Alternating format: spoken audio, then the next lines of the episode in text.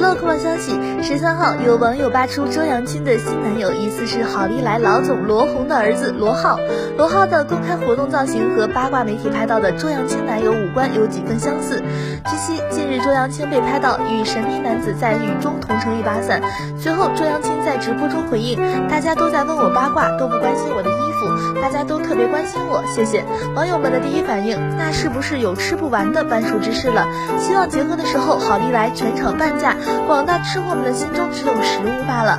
二零二零年四月二十三号，周扬青发文承认与罗志祥已经分手。